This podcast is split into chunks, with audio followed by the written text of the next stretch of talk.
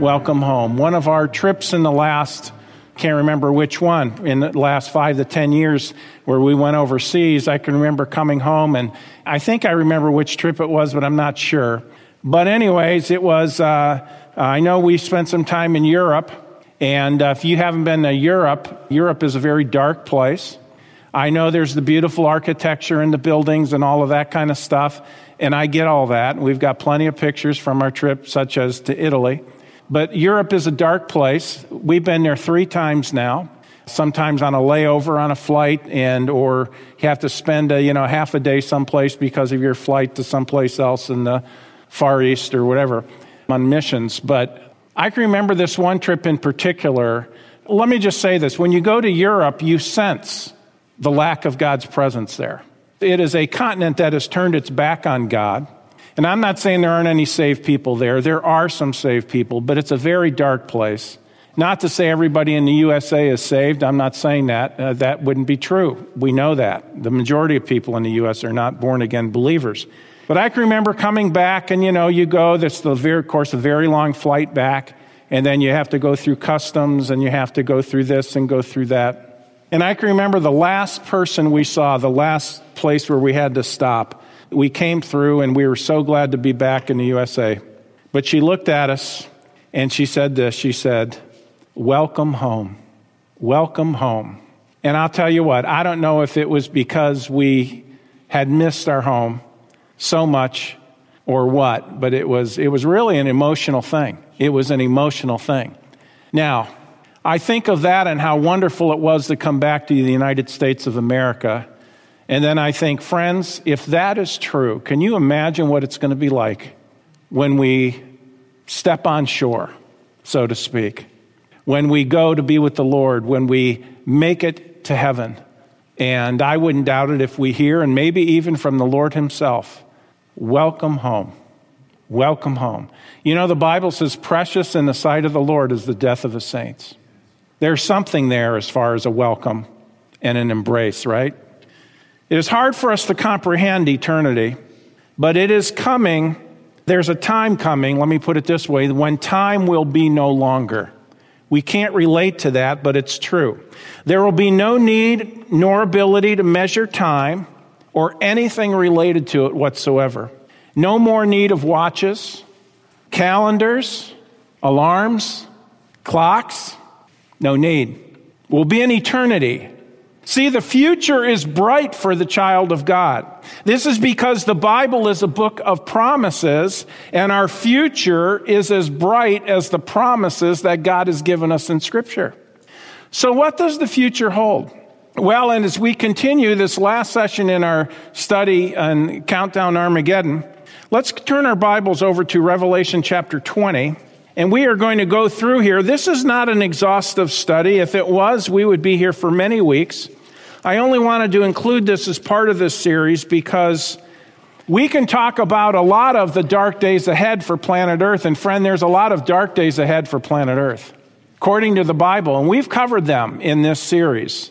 But you know, that's not the blessed hope. The dark days ahead are not the blessed hope. The blessed hope is the rapture of the church when Jesus is going to come, take the church out of the world, and we're going to live forever with him. And where are we going to live forever with him? Wherever he is. But our first stop is going to be heaven. And I believe as we go through here, I believe that first stop is the New Jerusalem. I believe it exists today, and I'll say more about that in, in a few minutes. So our future is bright. So what does the future hold? Well, number one, the future tells us, God's word tells us that there's going to be a new heaven and a new earth. This is where believers will live. In Revelation chapter 20, it says, And I saw a great white throne and him that sat on it, from whose face the earth and the heaven fled away, and there was found no place for them. So the earth and the heaven that exist today are going to go out of existence one day at the end of time. People say, when's it going to take place? At the end of time. All right? You're in Revelation 20. Go to Revelation 21 now in verse 1. And you could kind of pick it up from verse 11 in chapter 20 and go to verse 1 of 21. It says, And I saw a new heaven and a new earth. For the first heaven and the first earth were passed away. Yeah, we just read that. And there was no more sea. So the new earth will not have any more sea on it. It'll all be property. You might say, Oh, I'm going to miss it. Uh, you won't miss it. Believe me, you won't miss it. You're going to be thinking totally different. This is a brand new heaven and a brand new earth. I do not believe it is renovated. Many Bible teachers say it's a renovated heaven and earth. I respect the position and I understand why they believe that. I just don't believe it. The word here, the Greek word for new, is used other places in the New Testament to describe something brand new, not renovated. God could have made a clear distinction of that. In Matthew 26, you don't have to turn there unless you're very fast with your fingers. But in Matthew 26, verse 28, Jesus at the Last Supper said, For this is my blood of the New Testament. Same Greek word as in Revelation 21. New Testament. Was the New Testament a renovation of the Old? No, it's something completely new, which is shed for many for the remissions of sin. Matthew 27 verse 60, referring to the tomb that Jesus was put in. It says, and laid it in his own, talking about Joseph, laid it, the body of Jesus, in his own, what? New tomb. Now we know that that tomb had never been used before. It was a brand new tomb. It wasn't a renovated old one with a new sticker on the outside. And then to top it all off, and I think probably the, one of the most significant verses talking about this word new is found in 2 Corinthians 5:17, where it says, If therefore, if any man be in Christ, he is a new creature or a new creation. Old things are passed away. Behold, all things are become new. When you trust Jesus Christ the Savior, you are born again. You are born from above. It is not a renovation of your old sin nature. It is a completely new birth. That's brand new. It's not renovated. So I hold to the position that this new heaven and new earth will be literally brand new, never known before. Also, notice that in verse 2, the same word is used to describe the new Jerusalem. Revelation 21, verse 2. Let's go there. And I, John, saw the holy city, New Jerusalem. Now, New Jerusalem, why is it called New Jerusalem? It's in contrast to the old Jerusalem. I've been to Jerusalem twice. It's a wonderful city. As a matter of fact, if I didn't live in the U.S., I'd rather live in Israel. Israel is a wonderful place, and Christians feel at home in Israel. But I can tell you this the Jerusalem that now is, and we're going to see this in Scripture, is not the same as the new Jerusalem which we will experience. And I, John, saw the holy city, the new Jerusalem, coming down from God out of heaven, prepared as a bride adorned for her husband, which leads us to our second point today. What are we going to see in heaven? Well, there's a new heaven and new earth, but secondly, the new Jerusalem. It is called the holy city. The holy city, according to the Bible, is not Rome. The holy city is the new Jerusalem. As we look at some of its characteristics, as we go through today, remember that the creation of this new Jerusalem, this magnificent city that I believe exists today, it is a supernatural existence. So you're going to read things. Here's why I say this. You may be here today and you don't know where you're going when you die. You're skeptical of Christianity. You don't know what the Bible says, or you maybe have a misunderstanding.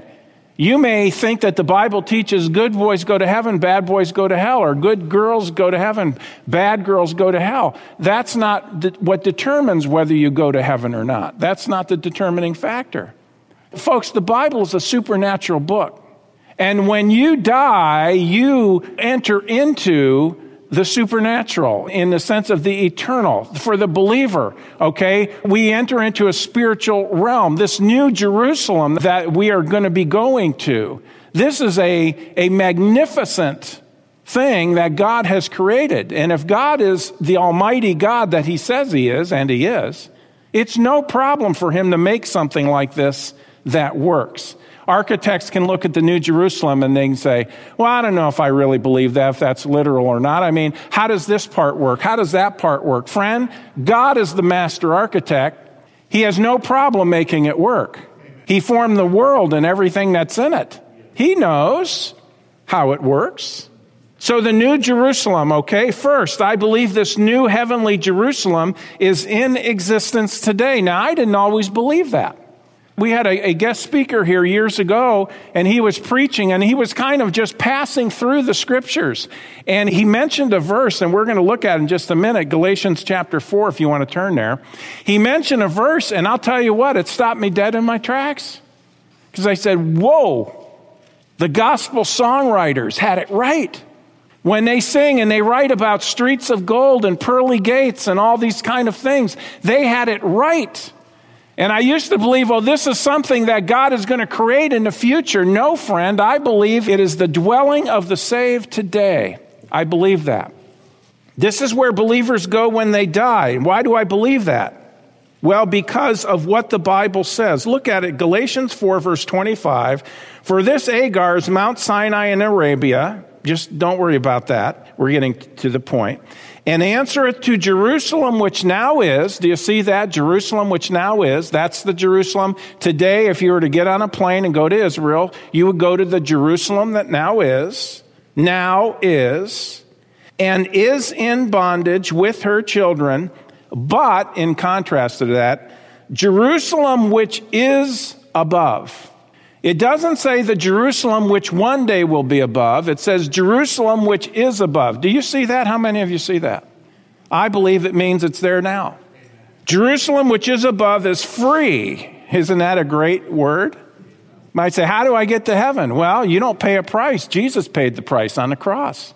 And he offers it to you freely. If you trust in Jesus Christ as your Savior, see, we're all sinners. We all deserve to spend forever separated from God. But God, in His love, took on flesh the person of the Lord Jesus Christ. He went to the cross. He made a payment for our sin. He rose from the grave. And he says, if you put your faith in me that I paid for your sin, I'll give you as a free gift everlasting life. You go to heaven on what Christ has done. You don't go to heaven on what you do. Heaven is not a reward for doing good works. Heaven is a free gift by trusting in Jesus Christ as your Savior. The New Jerusalem, I believe it is in existence today. I'll, let me show you another verse on this. Look with me over to Hebrews chapter 12. It says in Hebrews 12, verse 22, it says, But ye are come unto Mount Zion and unto the city of the living God, ye are come, the heavenly Jerusalem. It's in existence and to an innumerable company of angels, just in case you weren't sure where the location was. It's in heaven. All right? Now let's go back to Revelation 21 and let's look at this marvelous place where we are going to go. You know, uh, recently, somebody who came somewhat regularly, as much as he could to our church, he went home to be with the Lord, Billy Hanson. And he was quadriplegic. And uh, uh, you know, it, it, talks about in, in the book of Acts the individual who got healed, and he was there. He was walking and leaping and praising God, right? Can't you just? I bet Billy's still doing it. I bet he's still doing it. I bet he is walking and leaping and praising God on the streets of gold, awestruck by this new place. As soon as he died, he was ushered into the presence of God in heaven, and he was completely free, completely free of any restrictions and problems that he had physically. That's what awaits every believer.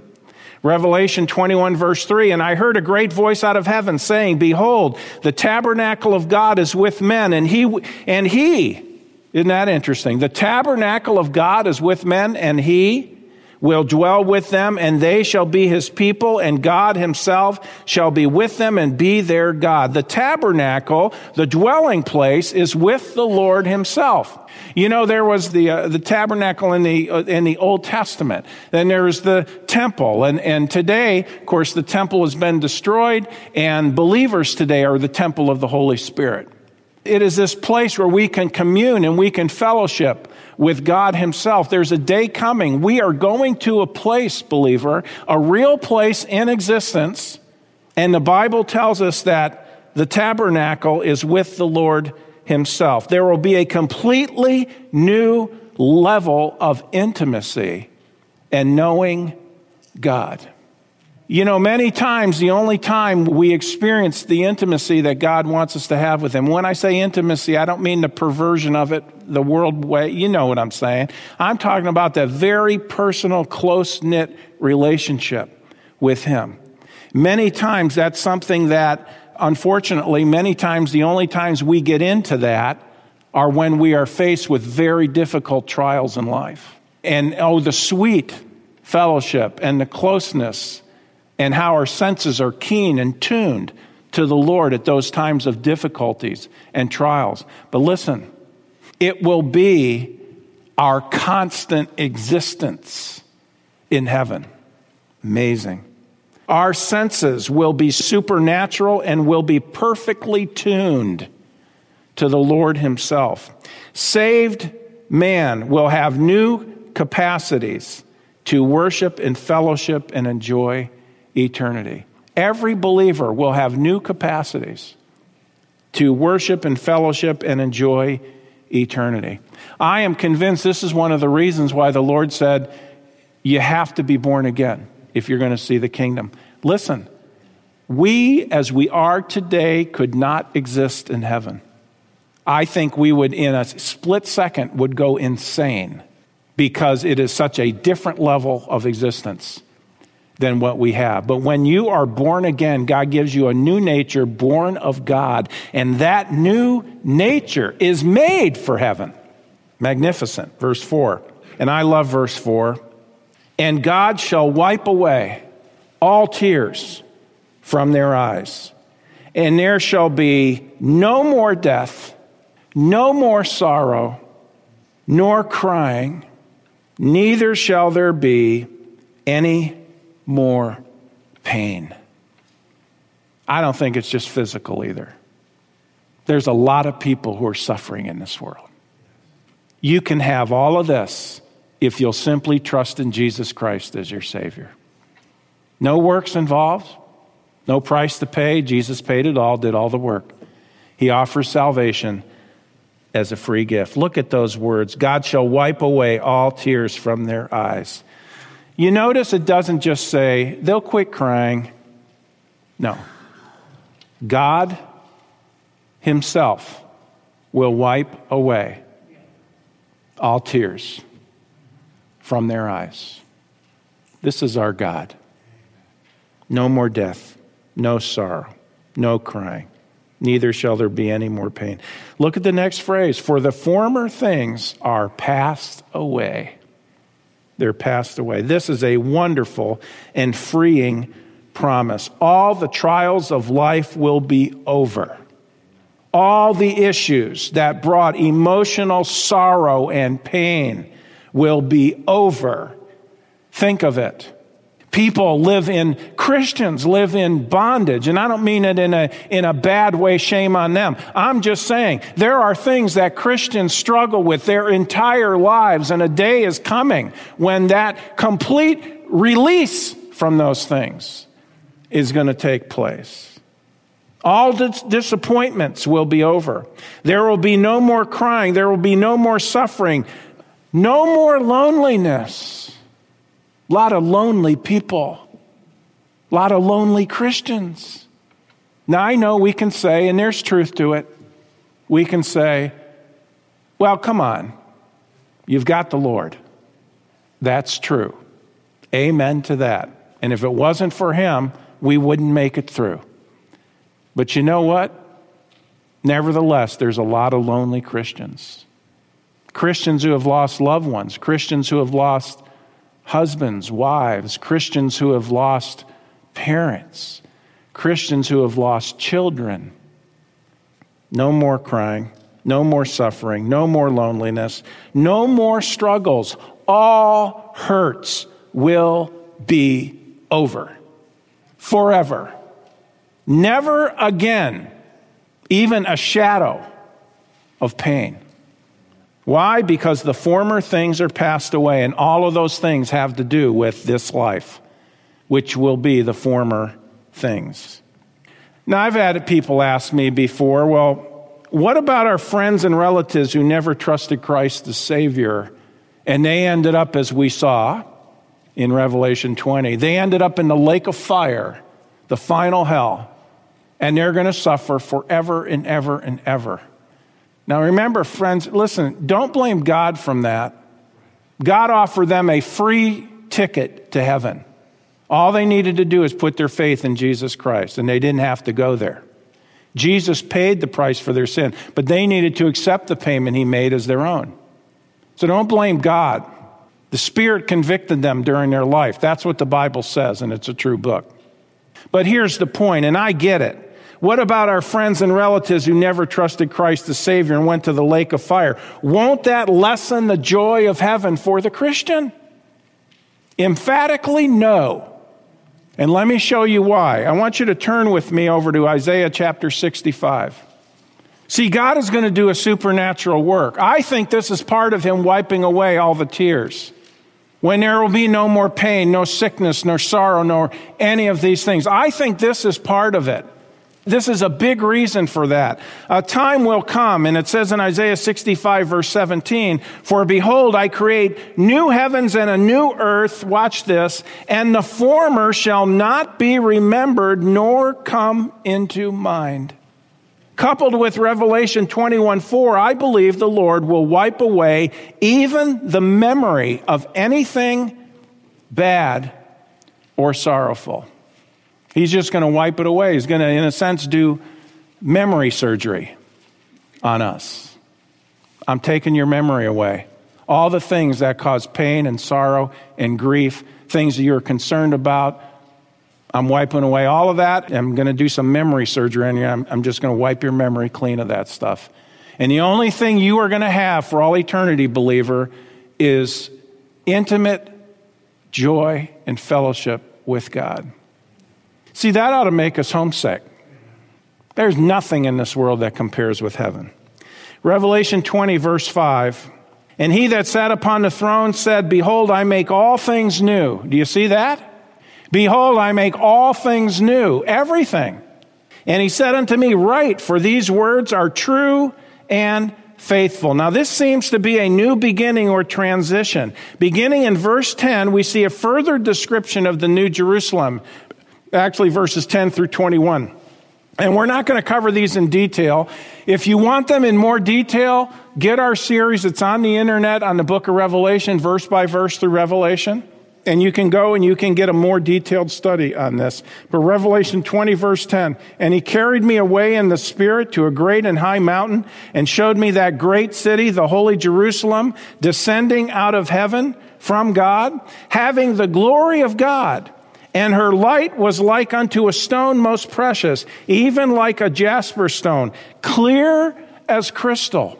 Clear as crystal. While the church is seen as the bride, the new city, the new Jerusalem, is also seen as a bride. You may say, isn't that a contradiction? No, it's a description. It will be 100% beautiful and stunning, just like a beautiful bride, but even more so this new Jerusalem that we will go to. It will be beyond our comprehension today. We will have the capacity to enjoy it when we get there, but today we could not comprehend it.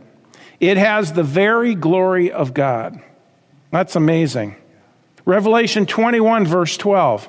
And it had a great wall, or it had a wall great and high, and had 12 gates and at the gates 12 angels and names written thereon, which are the names of the 12 tribes of the children of Israel. On the east three gates, on the north three gates, on the south three gates, on the west three gates, and the wall of the city had 12 foundations. So you've got the gates and then there's 12 foundations. I, I see them as slabs. And in them the names of the 12 apostles of the Lamb. Now let's break this down, okay? The wall around the city, verses 12 through 14 or 7 and 17 and 18. According to the scriptures, if we are going to measure these things out, the wall around the city, now catch this now, it will be 216 feet high. Israel will have a part in the city, as also will the church. There are 12 gates, and on each one of the gates is the name of one of the 12 tribes of Israel. One commentator says the fact that each gate tower bears a name of one of Israel's tribes probably indicates, and I love this, that Israel will have a distinctive identity and role in this city as it had throughout history. God will perpetuate the memory of Israel throughout eternity. And why not? They're his chosen people. His promises were linked to them. And his faithfulness was linked to his promises. It all brings glory to God. Now, these gates and walls will rest on a foundation that is made up of 12 pieces or slabs, each having the name of one of the 12 apostles. By the way, this completely destroys the idea of Mormons having their own apostles. Now, there's only 12, and they're not Mormons. Let's move on. The size of the city. Now, I love this one. The size of the city, the New Jerusalem, verses 15 and 16. The city is approximately 1,400 miles in each direction, including height, verse 16. It is shaped four square like a cube. I believe, now there's some debate on this. Some people say it's more, it's more like a pyramid. Okay, I think it's a cube. The size would be about from Miami, Florida, straight across the U.S. into Mexico until you're right under Denver, Colorado, then straight up to the border. I'll show you this in just a minute to the Canadian border, across to Maine, and then back down to Miami. We see it in verse 16. The city lieth four square. And the length is as large as the breadth, and he measured the city with the reed, 12,000 furlongs. The length and the breadth and the height are of equal, okay, or they are equal. Let me show this to you on a slide. Let's, let's bring that slide up. Do you see it? Do you see the red line? If you were to take the dimensions of the New Jerusalem and you were to lay them over the United States, that's one city. That's one city. No wonder we have supernatural bodies. There's no way you're going to get around that very quickly, right?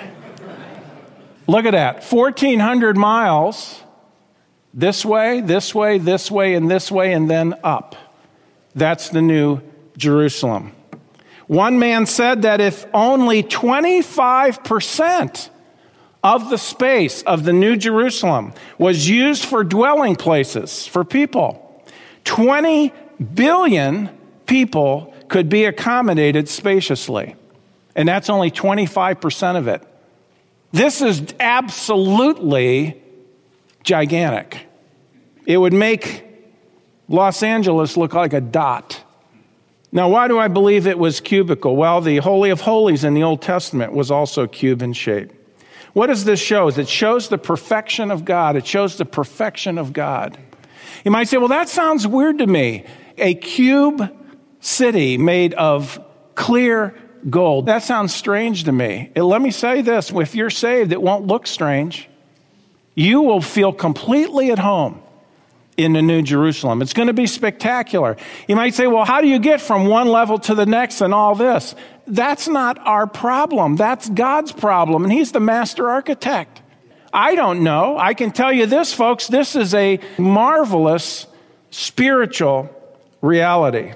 What about the composition? Verse 18, and the building of the wall of it was of jasper, and the city was pure gold like unto clear glass pure gold, like unto clear glass. The composition of the city, pure gold. The glory of God, the Shekinah glory, will shine through it. It will be a brilliant light. This is why we need to be born again. We need to have supernatural bodies because there's no way humanly today we could handle this. Verse 21. And the 12 gates were 12 pearls. Every several or individual gate was of one pearl. Can you imagine? And the streets of the city were pure gold, as it were transparent glass.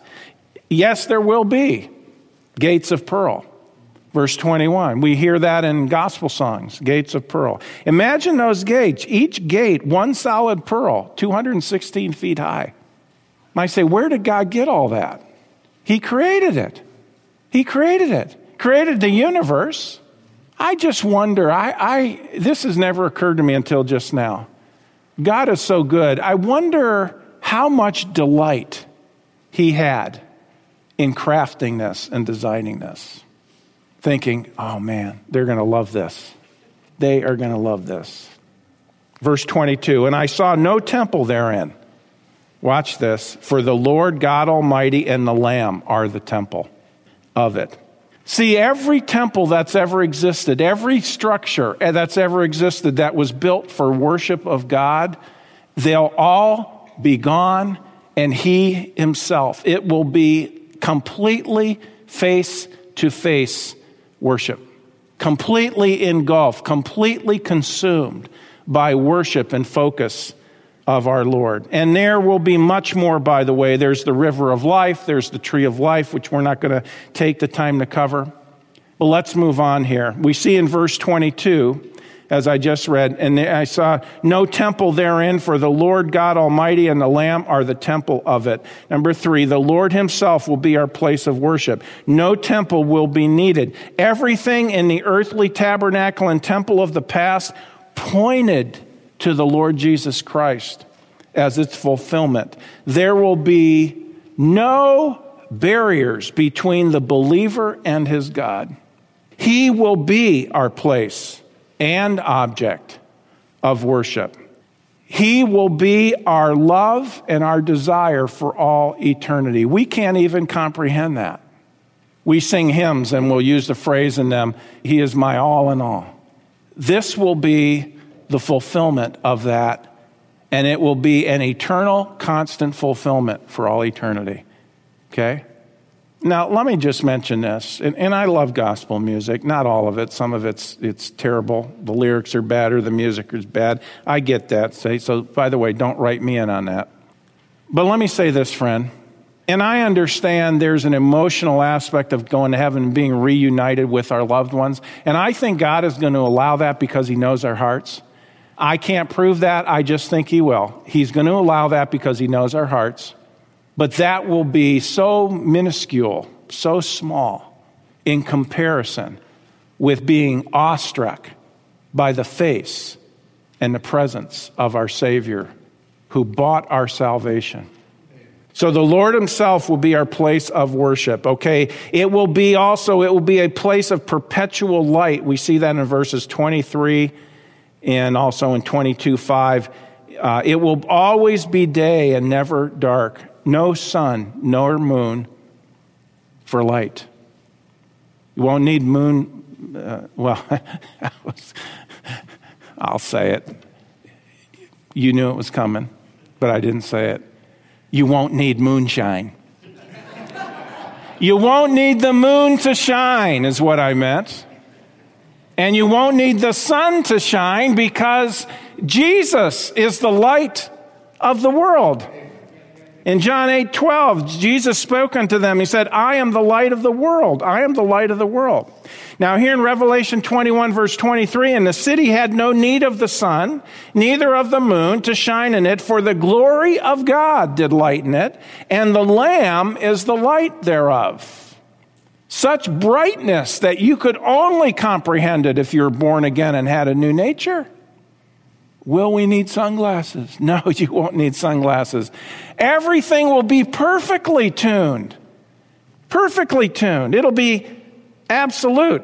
The city is transparent and the permanent dwelling of the glory of God. The light is not created light, but it's the glory of God Himself. It's the Shekinah glory of God that will lighten the universe.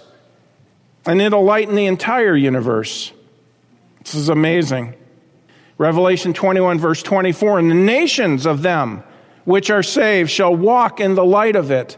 And the kings of the earth do bring their glory and honor into it. And the gates of it shall not be shut at all by day, for there shall be no night there. During Bible times, the gates of the cities were closed to protect the city from enemies. There will be no enemies, for all sin will be gone. You'll feel 100% safe 100% of the time.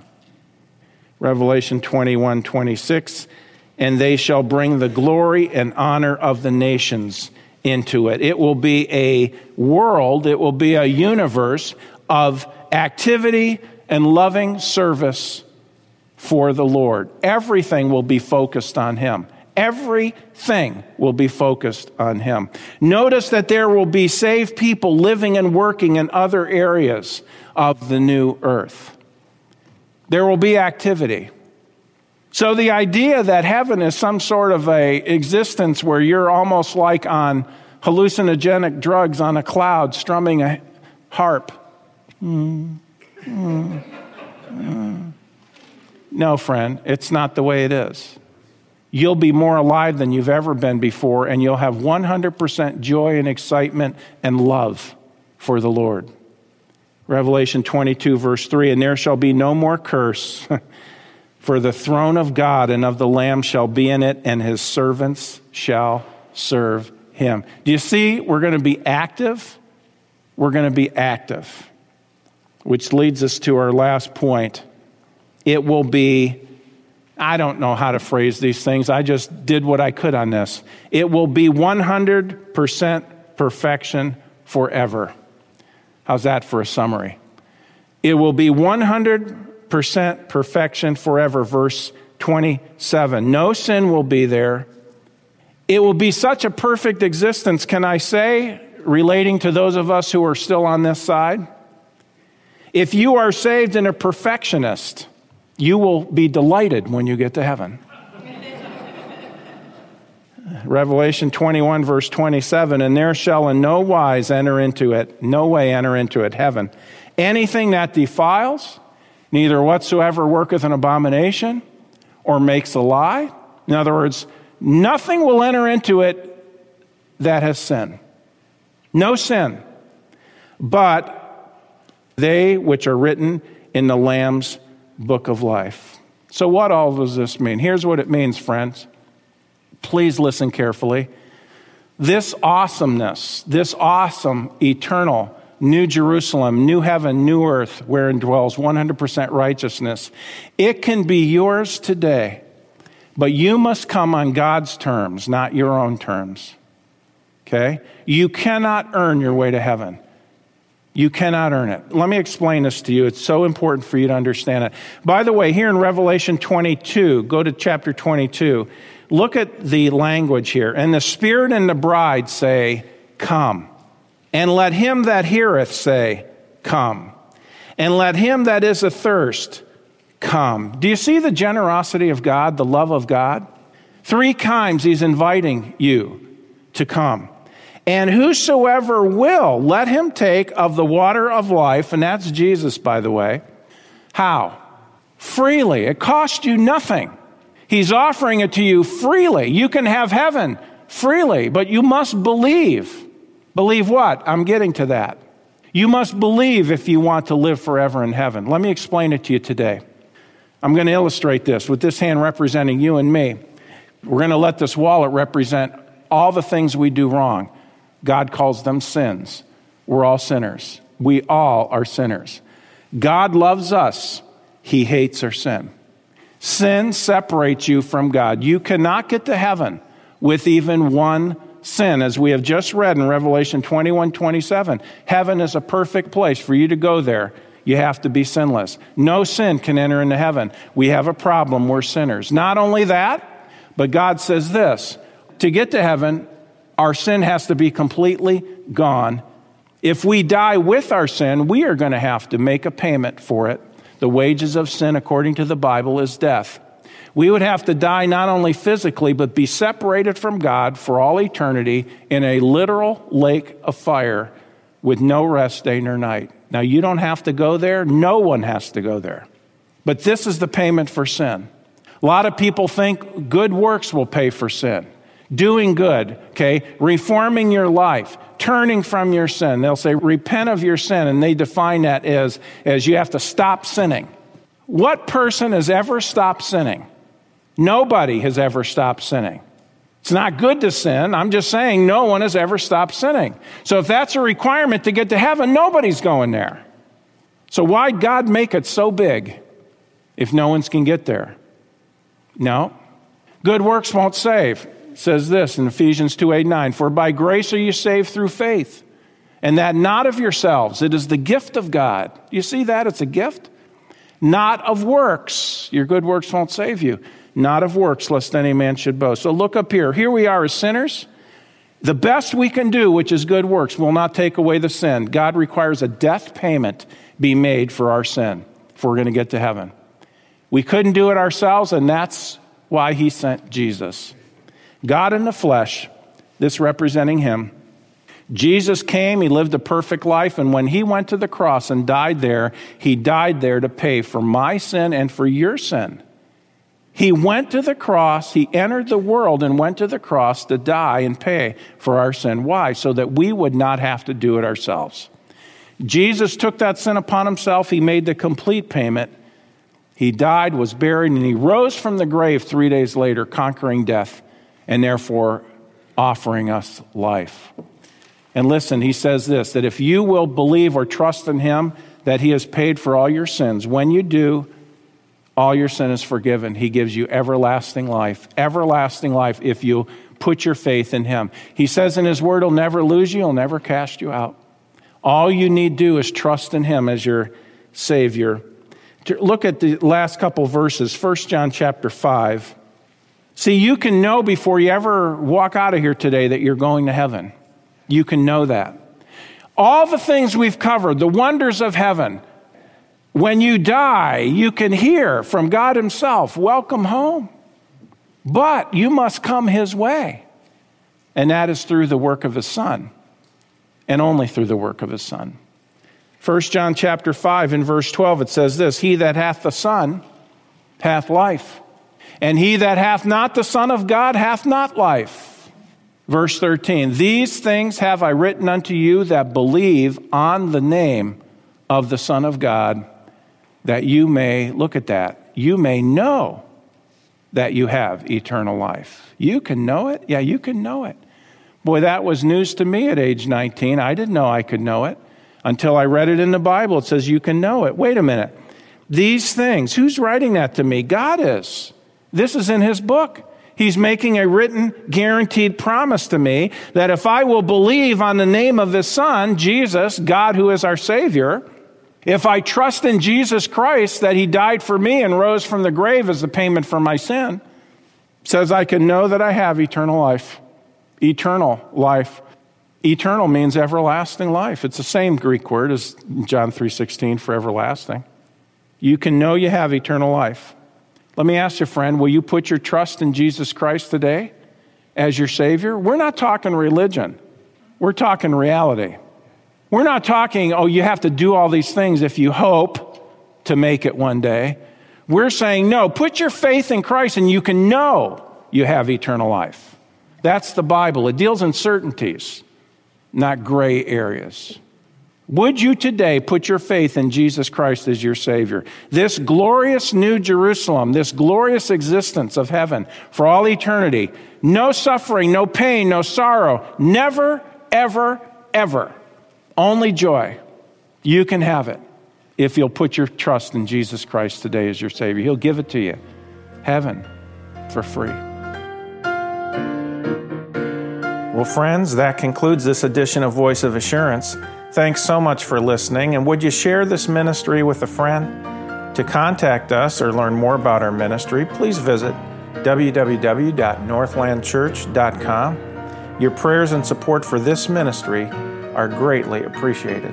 Thank you so much, and God bless you.